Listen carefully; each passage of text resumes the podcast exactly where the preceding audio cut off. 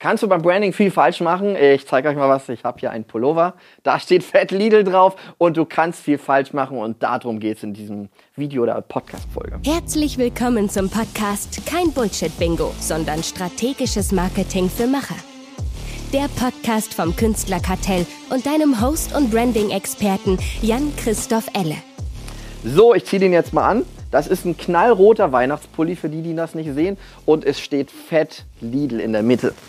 Und das Geilste ist, ich habe Geld bezahlt, um diesen scheußlich schönen Pulli zu kaufen und laufe, wenn ich damit jetzt in der Öffentlichkeit bin, mache ich sogar Werbung für Lidl und ich bezahle auch noch den Pulli. Wie geil ist das denn? So, also, Fazit ist einmal, wenn du es schaffst, eine zu Marke zu sein, zu werden, wie auch immer, wo die Leute Sachen von dir anziehen, ähm, die Pullis mit dem Firmenlogo, die Jacke, dann ist das sehr, sehr, sehr cool. Kurzes Beispiel, in Spitzbergen zum Beispiel, oben in der Arktik war ich unterwegs und da hat der Arbeitgeber all seinen Angestellten ein, eine mega gute Outdoor-Jacke gesponsert und da stand hinten Fett Svalbard Adventures drauf, ja.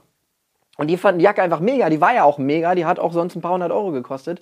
Und die sind aber den ganzen Tag damit durch die Gegend gelaufen. Und das heißt, wenn du in dieser kleinen Stadt warst oder die Touristen auch in der Stadt waren, dann sind die ganzen Guides von denen und die Angestellten. Das heißt, du hast regelmäßig diese Leute in dem Grün der Brandingfarbe und Svalbard Adventures da immer vorbeigehen sehen. Egal, ob du gerade im Restaurant sitzt, da ein bisschen shoppen wolltest, ins Hotel gehen wolltest, beim Frühstück rausgeguckt hast. Das heißt, die haben ihre Angestellten zur äh, Plakatsäule gemacht quasi, die einfach Werbung gelaufen ist. Hat das einen coolen Effekt gehabt? Es hat einen mega Effekt gehabt, weil es viele Leute gesehen haben und die einfach immer präsent waren. So, jetzt kannst du es aber auch ähm, natürlich mit bestimmten Marken, die du trägst, Marken, die du nicht trägst, Auftritte, die du hast oder nicht, auch viel kaputt machen. So, wenn ich jetzt hier so zum Kunden damit laufen würde, die, und die Kunden kennen mich, würden sie wahrscheinlich lachen und sagen, was ist denn heute dein Problem? Ist alles gut bei dir? Können wir dir helfen? Wenn ich jetzt aber damit nur den ganzen Tag irgendwie was poste, dann würden die, warum hast du, du sagst irgendwie, du bist, machst Foto, Videograf, machst tolle Produktion, warum läufst du mit diesem Lidl-Pullover rum? Der ist ja auch einfach mal scheußlich, ja.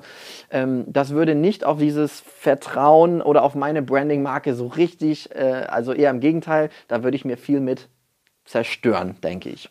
Und genauso ist es auch bei Fotos und Videos. Wenn du sagst, ich bin richtig gut in dem, was ich mache und wir haben auch tolle Benefits und du zeigst die Benefits nichts, dann hast du vielleicht schlechte Fotos, gar keine Fotos, zeigst deine Leute nicht, zeigen oder am schlimmsten Fall hast du schlechte Fotos, dann kommen wir da drauf und wir sind es gewohnt, uns Content anzugucken und da sind wir auch viele gute und auch viele schlechte Sachen gewohnt und sortieren das direkt ein. Und wir haben ja diese, diese Konten im Kopf, wo wir denken, ich vertraue der Marke, ich sehe die zum zweiten, zum dritten Mal, zum vierten Mal. Ich folge den schon ein, zwei Jahren.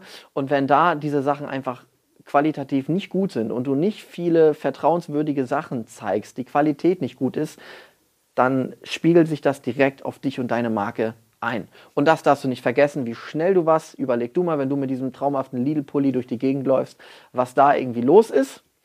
Und was du da kaputt machen kannst, wenn du natürlich immer ganz viel richtig machst, kannst du dir auch mal bestimmte Sachen rausnehmen, ganz klar. Aber Branding ist eine Riesenchance, um dich als Marke zu etablieren. Aber du kannst auch, wenn du dich nicht drum kümmerst, dort viel falsch machen. Ich bin gespannt auf deine Meinung zu dem Thema. Danke fürs Zuhören und viel Spaß und Erfolg beim Umsetzen.